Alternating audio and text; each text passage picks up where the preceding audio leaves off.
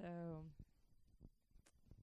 yeah, amen. Jesus, we love you so much. And we just thank you for your presence here, that you're speaking. You're going to continue to speak. And I pray that your word would hit us and it would change us, that you'd help us to understand it well, and that we would grow today in knowing you and what you're all about. In Jesus' name, amen. So, a couple weeks ago, um, I taught on the third the third, I'm being guided from Haiti, the third aspect of orphan mentality, right? Being afraid of commitment. So this is going to be a continuation of that message. At the end of that one, um, we talked about Moses and how he was committed. He was opposite. Even though he was an orphan, he was extremely committed to what God had placed in front of him. Um, and that that's our model. Him who was a of Jesus to come, really. He was the foreshadow of Jesus to come in the Old Testament.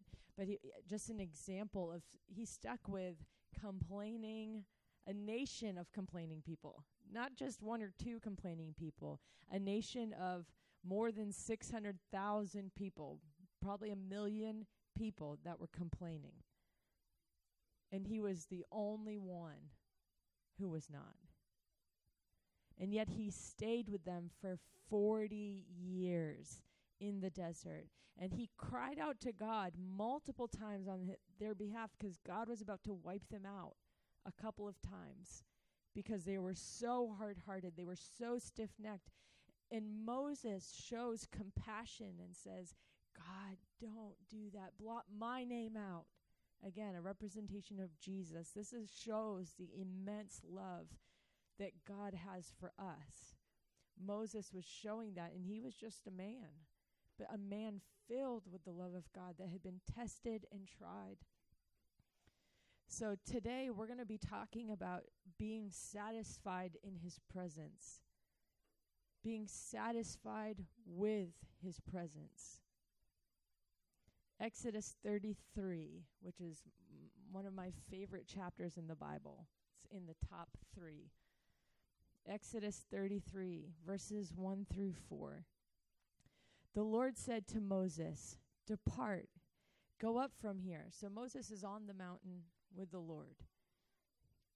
Go up from here, you and the people whom you have brought up from the land of Egypt to the land which I swore to Abraham, Isaac, and Jacob, saying to your descendants, I will give it. I will send an angel before you, and I will drive out the Canaanite, the Amorite, the Hittite, the Perizzite, the Hivite, and the Jebusite. Go up to the land flowing with milk and honey, for I will not go up in your midst, because you are an obstinate people, and I might destroy you on the way. When the people heard this sad word, they went into mourning and none of them put on their ornaments. So this this pe- first four verses of Exodus 33, we're going to backtrack to see what got them to that place. But this first four ver- verses, God is speaking to Moses, and we all know God led the Israelites out of Egypt to go into the promised land. So hey, they have this mind. We're coming out of slavery, out of captivity. The goal is to get to the land flowing with milk and honey. And God says to Moses, Take all the people and go into the promised land. The 40 years had not been up yet. Years had gone by in the wilderness. I tried to find out how many years at this point. I could not find it because I thought that would be interesting to know. But years had gone by at this point, and God's saying, Take them. I can't stand them. The only thing is, you're going to go into the promised land. I will take out everybody, meaning you're going to have victory, but I'm not going with you. And the people mourned. They were not excited, like, yes, we get the promise. Yes, we get to go in. Why? Because they wanted his presence more. They went into mourning because he said, You can go and I'll give you victory, but I'm not going with you. The Israelites knew, even though they were hard hearted, obstinate, complaining people, they knew they could not live without the presence. They knew that even the promise could not satisfy the place of presence. The place of promise will never satisfy the place of his presence. He gives us promises, but we never are meant to just go after the promise. That's not our goal. That's not what we're aiming after. We are going after his presence. We're going after who he is. And we have to learn to value him above the promise. And I was thinking about that for here, where we have different visitors come in and different people come in, and we're believing for revival in Carmel. And my, my belief and my expectation for that is not lowering. It will not lower. I still believe that God's going to do that, and that is the promise here. But if I, if I don't see it, I don't care as long as we have His presence here as long as we have his presence here because that is the greatest gift. Moving on to verse 14. Now, if you read this whole chapter, it's all incredible. There's so many nuggets. I'm going to pull out just a couple today. Verse 14. Well, actually, Moses has this long conversation with the Lord. He goes into the tent of meeting and he says, We can't go without you. No, no. So he's starting to use his friendship with God to say, wait a second, we can't, that can't happen, right? The Lord s- spoke to Moses face to face as a man speaks to a friend. Verse 11. Moses said to the Lord, See, you say to me, Bring up this people, but you have not let me know whom you will send with me. yet you said, I know you by name, and you have also found favor in my sight. Verse 13 Now therefore I pray you, if I have found favor in your sight, show me your way that I may know you. And that I may find favor favor in your sight. And Lord, consider this nation is your people. And he said, God, and God said, My presence shall go with you, and I will give you rest. What a relief to Moses at that moment. Thus he said to him, thus Moses said to God, If your presence does not go with us, do not lead us up from here. For how then can it be known that I have found favor, favor in your sight, I and your people? Is it not by your going with us, so that we, I and your people, may be distinguished from all the other people who are on the face of the earth? The Lord said to Moses, I will also do this thing for you which you have spoken, for you have found favor in my sight, and I have known you by name. Moses said to the Lord, You can't, what distinguishes us among all the other people of the world? It was the presence of God.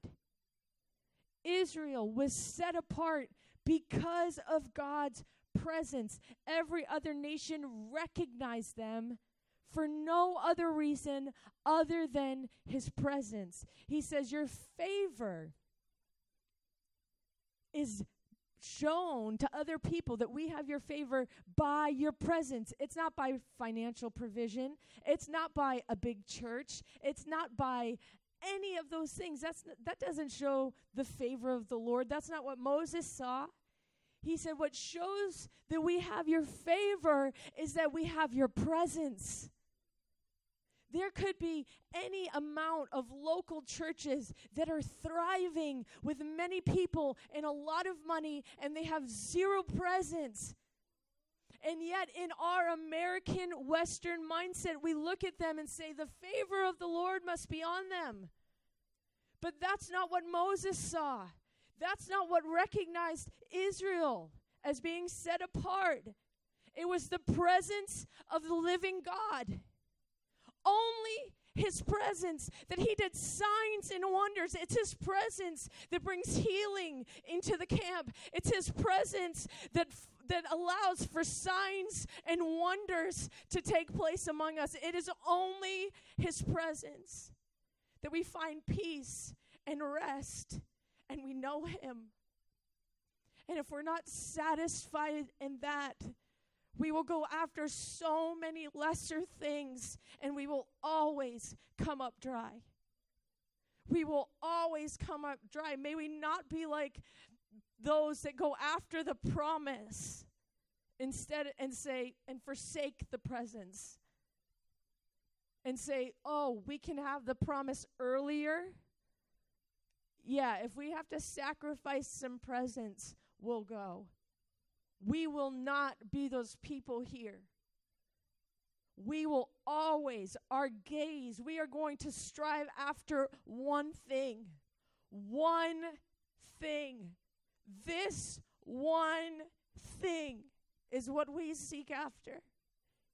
This one thing. I know in my own life there have been times where I've become distracted by the promise. I've become distracted by that thing that I want to attain to. And the Lord is bringing me into a place of reminder, reminding me the one thing that matters, the one thing that will set you apart in this life is my presence. And we have full access through Jesus, full access to his presence at all times. So why were at why were they at this place? We're going to look back into Exodus 32. What led God to say, I'm not going with you. Go ahead, I'm not going with you. In Exodus 32, verse 1, Moses is on the mountain for 40 days. He's going to get the commandments. Aaron is down with the people. It says, When the people saw that Moses delayed to come down from the mountain, they gathered together to Aaron and said to him, Get up, make us gods to go before us. As for this Moses, the man who brought us up out of the land of Egypt, we do not know what has become of him. The waiting, Moses delayed. Any place of waiting or delay is a test of our faith. Waiting is the test of our faith. How does our faith get tested? When there's a delay. Are we going to continue to stay and stand our ground, or will we give in to try another way? The Israelites tried another way. They couldn't stand the delay. Now, 40 days is a long time to be waiting for someone to come down the mountain and say, Where'd he go? Maybe the Lord killed him. Maybe this happened. We don't know. We're just a, a band of a million people, literally in a desert, and we're waiting for this guy to come down from the mountain to give us some direction. No, let's make some gods. Aaron, do this for us. And they forced Aaron. I mean, he had a choice, but they seemed like they were like going after him. Like, we'll kill you unless you. He should have been killed anyway. He should have said, Who cares? Verse 7 through 10. The Lord speaks to Moses on the mountain Go down at once, for your people, whom you brought up from the land of Egypt, have corrupted themselves. They have quickly turned aside from the way which I commanded them. They have made for themselves a molten calf. They have worshipped it, have sacrificed to it, and said, This is your God, O Israel, who brought you up from the land of Egypt. The Lord said to Moses, I have seen this people, and behold, they are obstinate people. Now leave me alone, that my anger may burn against them, and that I may destroy them, and I will make you a great nation. So Moses is up there. He has no idea what's going on down the mountain. And God obviously knows and says, immediately is filled with anger. I've just delivered this people out. But what does, Mo- uh, let me, leave me alone so I can destroy them and I'll make something new of you. Moses intercedes on their behalf again and says, Do not blot them out. Do not destroy them. Blot my name out of the book of life and spare them. Why? Because what will the nations of the world say if they see that you brought this nation into wilderness to kill them? What will they say about you? So Moses was more concerned about the glory of the Lord, about what everyone would see, than even saying, Oh, yeah, that, that sounds nice. Wipe out these people. You're right. They are obstinate. Make a great nation with me. That sounds great. Anyone who is prideful, had any ounce of pride or arrogance, would say, Yes, Lord, I'm with you. Make a great nation with me. Wipe them out. They're too hard. But Moses doesn't say that. He, again, he's imaging Jesus to us. He's mirror he's saying this is the one that's going to come. He steps in place and says, "Blot my name out." Who does that?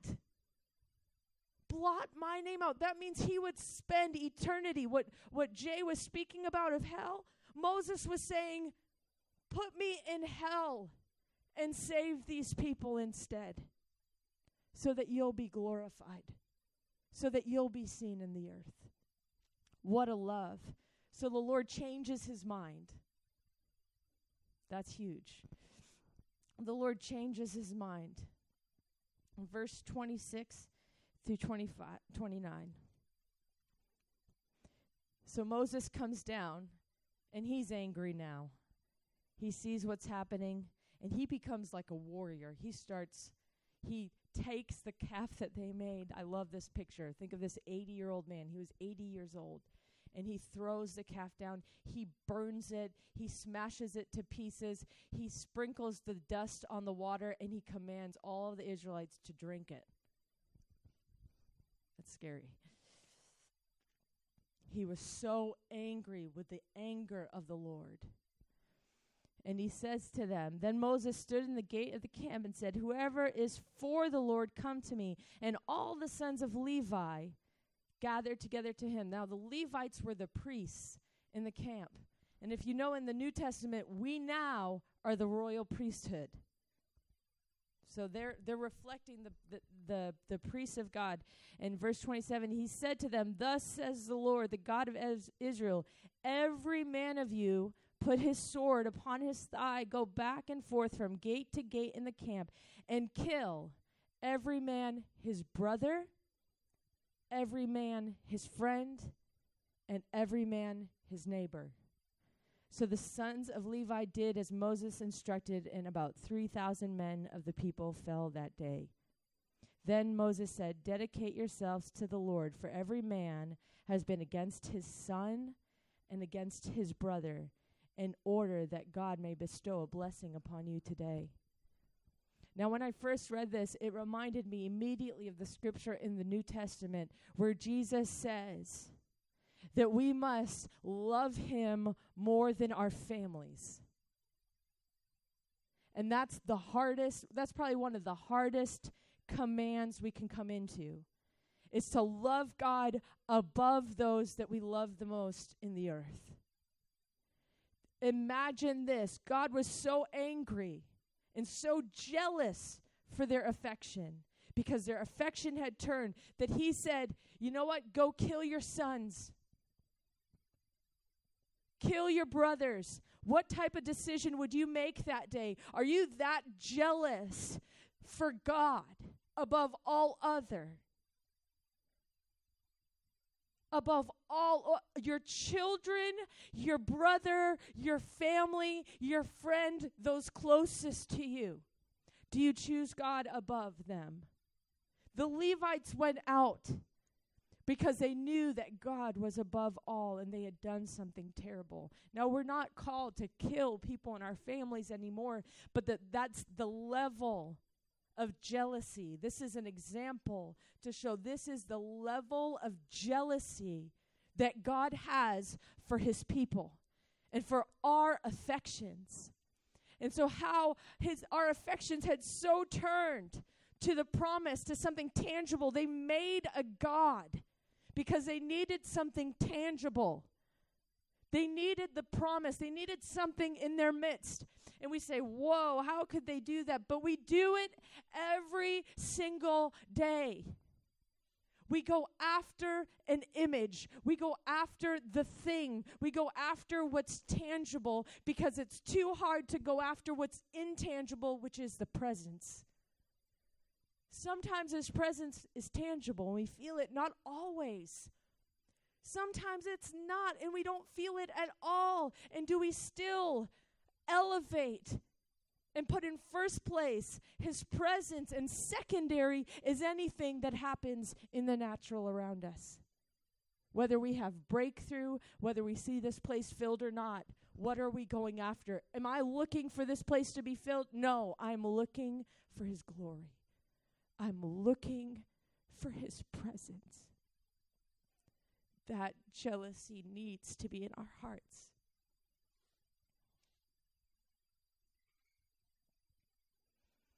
The Lord was confirming this word to me because I, I was being stirred, but uh, two weeks or was it last week that Jay preached, right?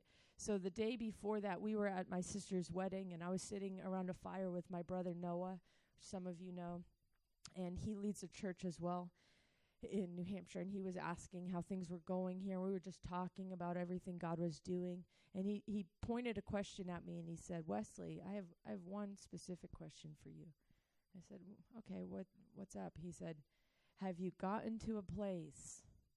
that you've stopped pursuing the promise he didn't use these exact words, but this is what he meant the promise, and decided that it's okay to just be okay in his presence. Because you're, I was talking to him how we're going after the people in our community, we're loving the food pantry. I was telling him all the tangible things. And he said, Well, are you seeking after those things? Are you seeking after his presence? Have you come to a place of rest to say, God can do what he wants to do? and we're just here. We're just here. And I it struck me that his question hit a deep place in me. And I thought, well, I know I've had that. Tommy says all the time, we're here because God told us to be here. Period. If there's no if literally every single person left, Tommy and I would still be here because God told us to be here. Our commitment is unto the Lord. Because he spoke, we will obey. Period. And are we really at a place where we're satisfied in that? And we're satis- so satisfied in Him that it does not matter who's around us. It does not matter what's going on. Then we were at a we had a pastors meeting at our house. A few pastors came over and the, the whole purpose of this group is to unify the churches, that we would start working together, getting to know each other, encouraging one another. And there was a pastor I was sharing again, and he looked at me. I mean, he's always been the debater of the group, he'll bring up very controversial things. And he looked at me and said, It doesn't matter how many people are in your church. And he just started weeping. He said, Even if for one person in obedience to the Lord, it is 100% successful. It is 100% victory. Now, it's easy for me right now to say yes and amen. I started weeping with him. And he said, Would you be okay if the Lord had you here for 30 years and no one else came? honestly, honest reality, I would struggle. I know I would have struggles. Why? Because there's something in me that's still after the promise.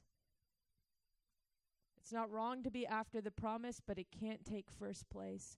When it takes first place, we get dissatisfied where we are. We get dissatisfied in what's happening around us because we're looking for something. Renee and I had a very honest conversation. It was like the third thing in a row where we were talking about the reality that we've experienced hard. It can get hard. You can feel the pressure of stuff, you can feel spiritually oppression at times. That's hard. And it is in those moments that we say, What am I dissatisfied? If it is, I have to know did God call me here? If He did, that means I have something where I've elevated the promise above who He is. I'm going after something rather than going after Him. And that other thing will not satisfy. Only God can satisfy that place in us. And we have to allow Him to expose any place in us that's striving after a thing. We must cease from striving after a thing and strive after Him, which is a place of rest. It's a place of receiving. It's a place of joy and life. It brings life to us. And we have to choose it above anything else.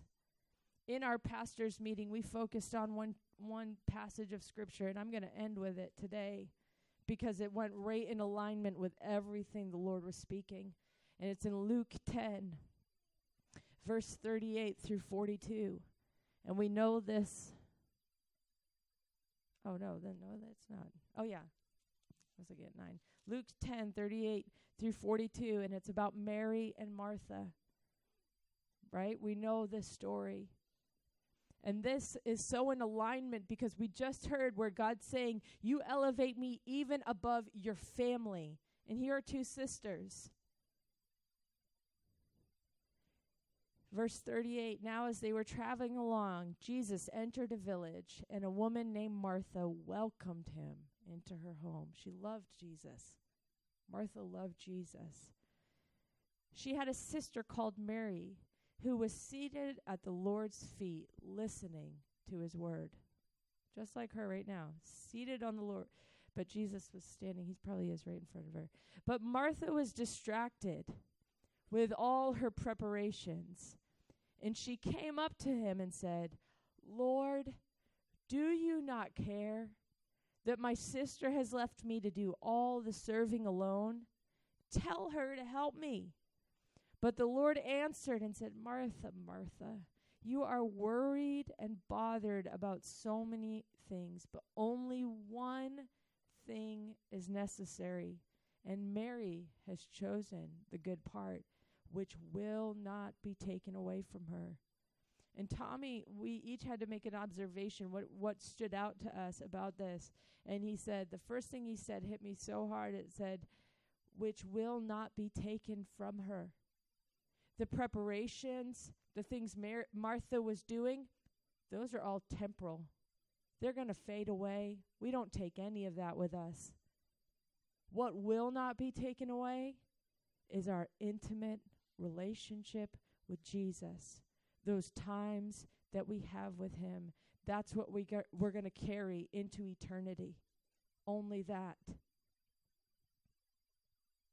It will not be taken away. It cannot be taken away. We must pursue the place of sitting at his feet in presence. Whether that's here corporately, in worship, or together, or on our own, in our own time, we cannot rush ahead because of a program. If, if, if some Sunday we come to gather together and we just say we're going to just go for it. We're going to just worship the whole time or if while we're worshiping we're just going to go there that's what happens. It's his presence we're after. It's not a message. It's not a time frame. It's nothing and if th- those are the types of things we have to find out what is what irritates us when do we become like martha saying okay it's been 45 minutes of singing or 10 minutes of no singing and just music, I don't have the attention span to look at Jesus that long. And that might be a reality. That's not necessarily a bad thing. It's just showing something in us that says, Oh, well, you need to practice it more. Don't you realize that is what we'll be doing for eternity? For the rest of our lives, for all of time and beyond time. All we'll be doing is gazing at the beauty and the splendor of Jesus, worshiping Him. And if it can't satisfy us now, we're going to have a big problem in heaven. If we're so like I have to do something, I need to work, I need to go, I need to have some this, that, and the other thing. No, we are going to strive after his presence, sitting at his feet, receiving of the goodness of the Lord, because it is what will show everyone in this community that the favor of the Lord is upon us. And when people come on the property, they will know the favor of the Lord because of one thing and one thing alone his presence. And so I'm just, this is where we're going as a community, and I, it's been burning in my heart. The last thing I wrote here is my commitment is not dependent on you. Like I was saying before, your commitment is not de- dependent on me. We together collectively are dependent on His presence and His command as what fully satisfies and sustains us in this season. And if it's not, we will not make it.